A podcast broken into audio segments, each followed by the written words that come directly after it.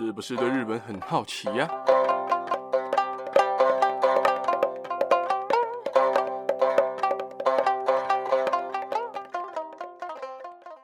萨利嘎嘎，萨利妈妈，米娜桑，大家好，大家好，我是八格牙路，今天要来跟大家讲近期日本超香、最香，而且很重要的一个活动，叫做成人式哦。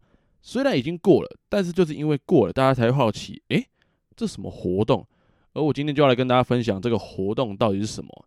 今天我会分几个部分来跟大家解释解释这个香香的活动，包含成人式的由来，以及日本成年的定义，还有日本成人式会做什么，以及大家最关心的参加成人式大概要花多少钱哦。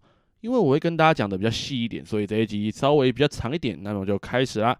先说说日本成人式的由来哦，成人式是日本的节日之一。目的是为了要向全国在当年年满二十岁，也就是法定上成年的少年少女盛装打扮，而且庆祝。在明治维新之前，日子是定在正月十五日，不是一月十五号，是正月十五日。而日本废除农历之后，改为西历的一月十五号，最终是在西元两千年改成每一年一月的第二个礼拜的礼拜一。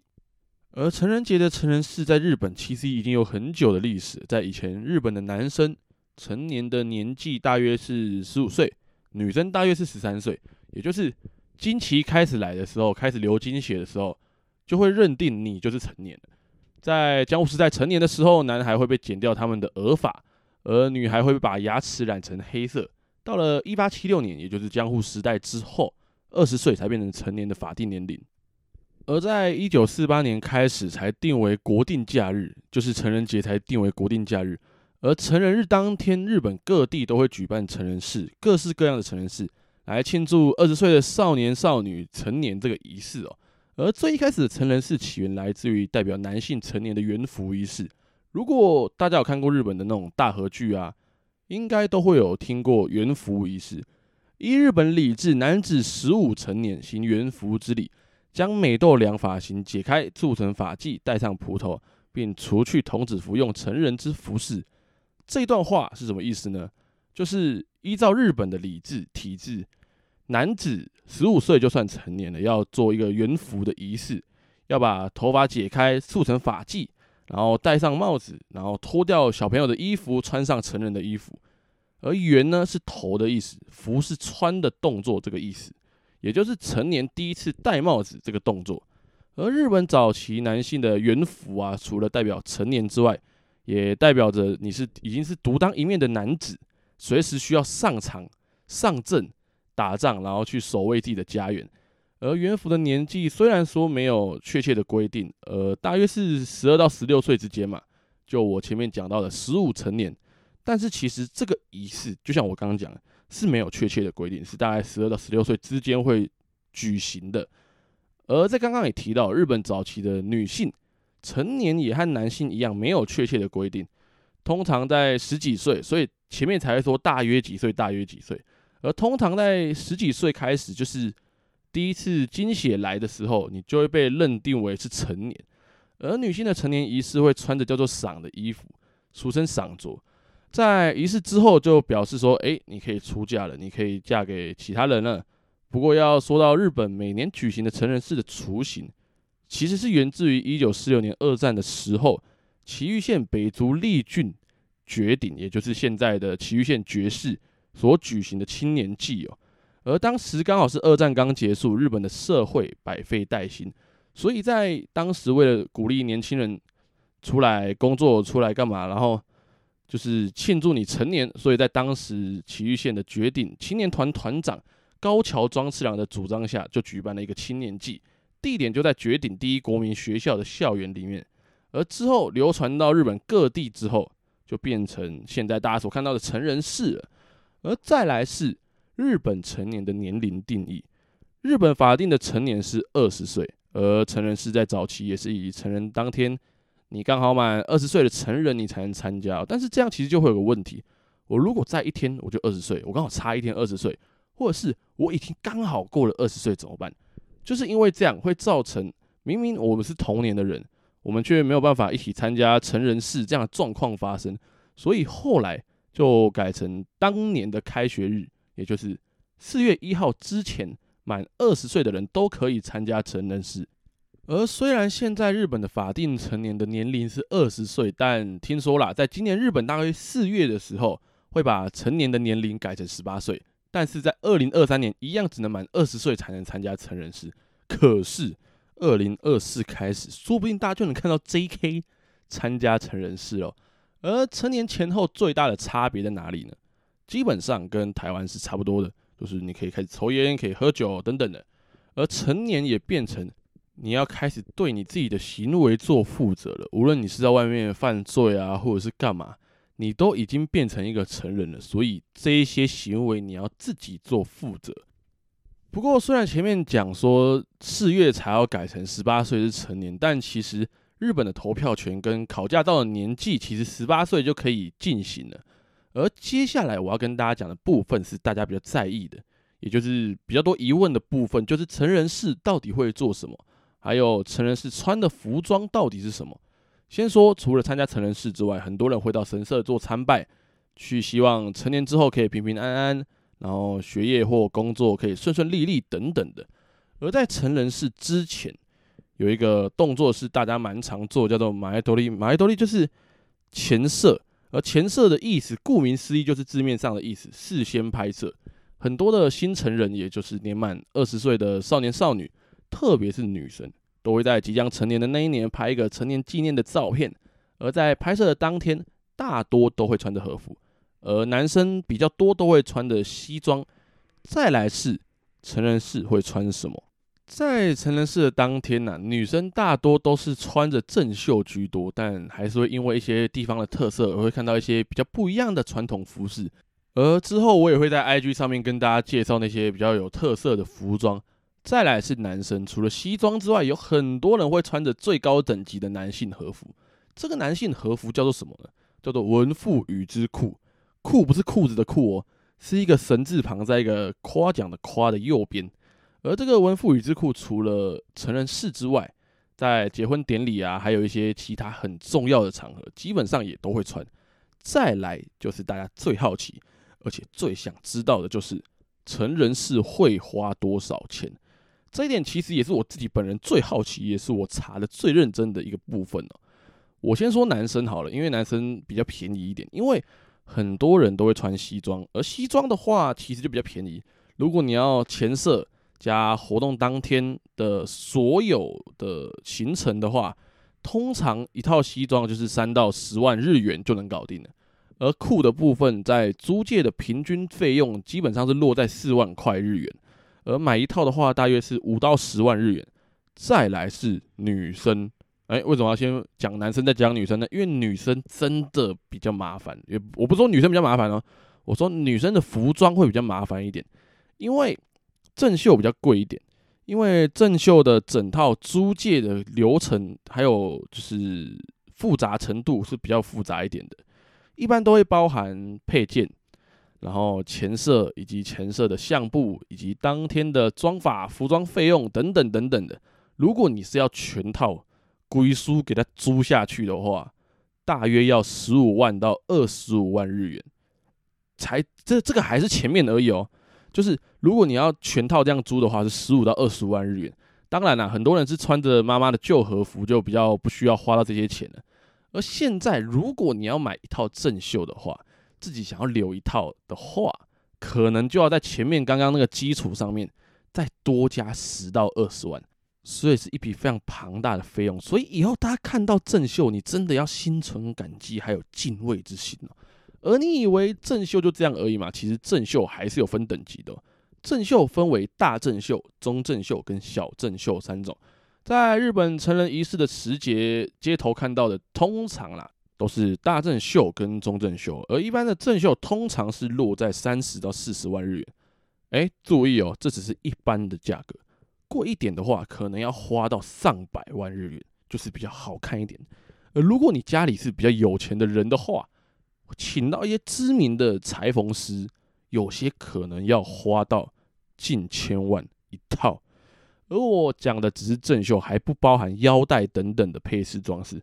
价格可能最少还要再加十万，而为什么正秀会这么贵？因为日本的传统产业其实是非常的重品质，所以布料的质地通常都会非常好，编织的部分也会比较细致。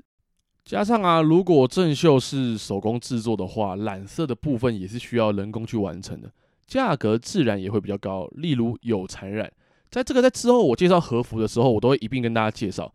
而机器染的自然价格就会低一点，而有的和服上面刺绣比较多、工艺比较复杂的，价格自然也会高一点，也会因为刺绣的线的材质而有价格的差异。前面我讲的这么的复杂，这么的多，大家就会觉得，哎呀，好烦哦，好麻烦哦，好贵哦。所以基本上大家都会用租的啦，这样大家清楚了吧？并不是简简单单一块布交叉穿起来，这些都是非常非常讲究的。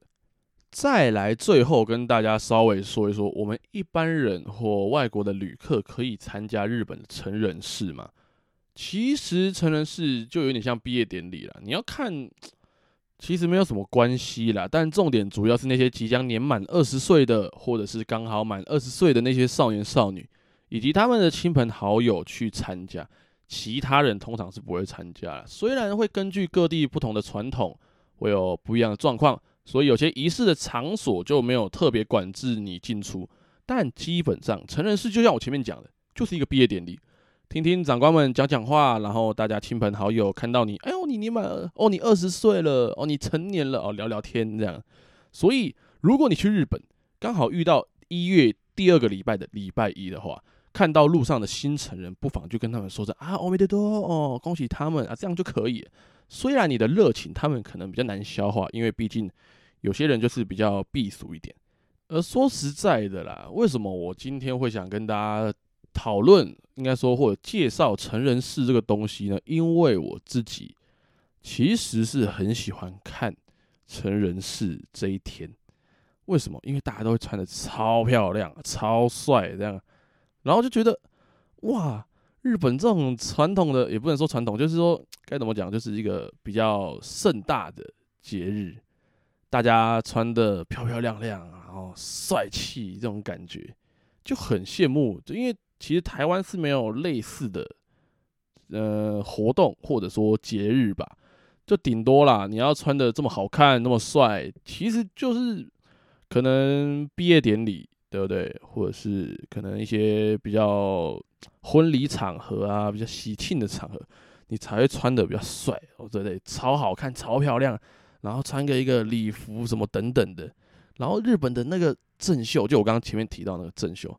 真的很好看呢、就是我先我先不管，其实我先不管说什么啊，女生很漂亮、可爱什么，这不是重点。我是觉得日本的传统服饰，就是无论是正秀或者是裤这两种衣服，这种传统服装真的超好看的。然后以前我可能看电视的时候，小时候看那种呃，可能两京勘吉啊、乌龙派出所啊那些的，就会觉得哎、和服看起来就这样而已嘛，就是。一片布，一块布啊，就交叉穿起来，然后腰带绑一绑，就这样而已。然后，哎、欸，那那个脖子上有个毛毛，这样，哎、是不是比较特别？然后这个人感觉就是哇，贵气，你知道吗？一种贵气散发出来，所以就会觉得好好奇哦，成人式到底是个什么东西？然后为什么要穿的这么漂亮？然后为什么可以穿的这么漂亮？难道真的都一定要这样吗？但经过这么多年，加上自己查完资料之后，就觉得哦，哇哦，这个这个活动真的是拜托不要失传哦，就是拜托不要失去这个成人式啊，要不然大家就看不到这么好看的画面。加上有时候可能在 IG 啊、Twitter 啊，或者是一些 coser 啊，coser 哦，我重点是 cosplay 的那个 coser，就会看到哦，他们穿正秀，然后就是有些人。啊，我自己身为男生，好不好？我就讲我自己的想法，就是一些可能很漂亮可爱的女生，然后穿着正秀，然后拍那种超唯美的照片，超漂亮的照片，要不然就是可能还有那种站在可能很树下或在哪里，然后就很漂亮、很好看的那种风景，然后穿着正秀在那边拍，好漂亮那种感觉，所以就。真的很喜欢成人式这个活动，你知道吗？然后有些朋友啊，或者是有些认识的人，然后他们就会可能拍这种东西，就会想要一起参与对不对？一起参与这样的活动，然后有些可能日本的呃 IG 的该怎么讲？是说版主嘛，或者说一些住在日本的 YouTuber 啊，或者是一些住在日本的台湾人等等的，在分享他们在日本的行程，他们日本的节日的时候，啊，有拍一些路上那些成人式的弟弟妹妹。现在真的可以说弟弟妹妹啊，因为自己已经也超过二十岁了嘛。就是看那些弟弟妹妹真的穿的超好看，有时候真的会很羡慕，你知道吗？就觉得喂，为什么可以穿那么好看？为什么我也想穿那种感觉？那所以今天才会想要心血来潮跟大家来分享成人式这个香香的活动。而且的确，大家无论是男女啊，我真的是真的是无论男女，你其实只要看到成人式这个活动。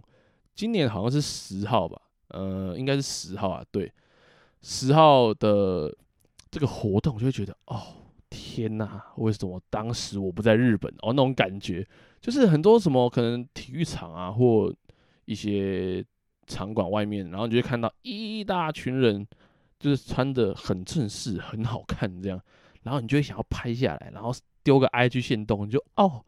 那家好垮啊！哦，为什么我人不在日本啊？为什么现在啊还在台湾？这种感觉，你会很爱给我这样哦。所以今天分享个成人式，让大家解解瘾，好不好？就是让大家知道，诶，成人式是个怎么样的活动。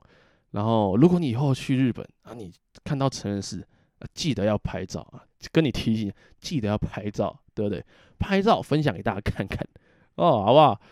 那么，如果大家身边有看到成人式的活动而觉得好奇的朋友的话，你可以把这一集分享给他们听听看，也让他们来认识认识日本的成人式到底是个什么东西，他们会身上穿什么东西，然后他们成人式到底要花多少钱，种种的疑问，好不好？这一集全部讲给你们听，全部让你们知道，哎，这一集就让你们非常了解日本的成人式是个多棒的东西，是个多香的活动。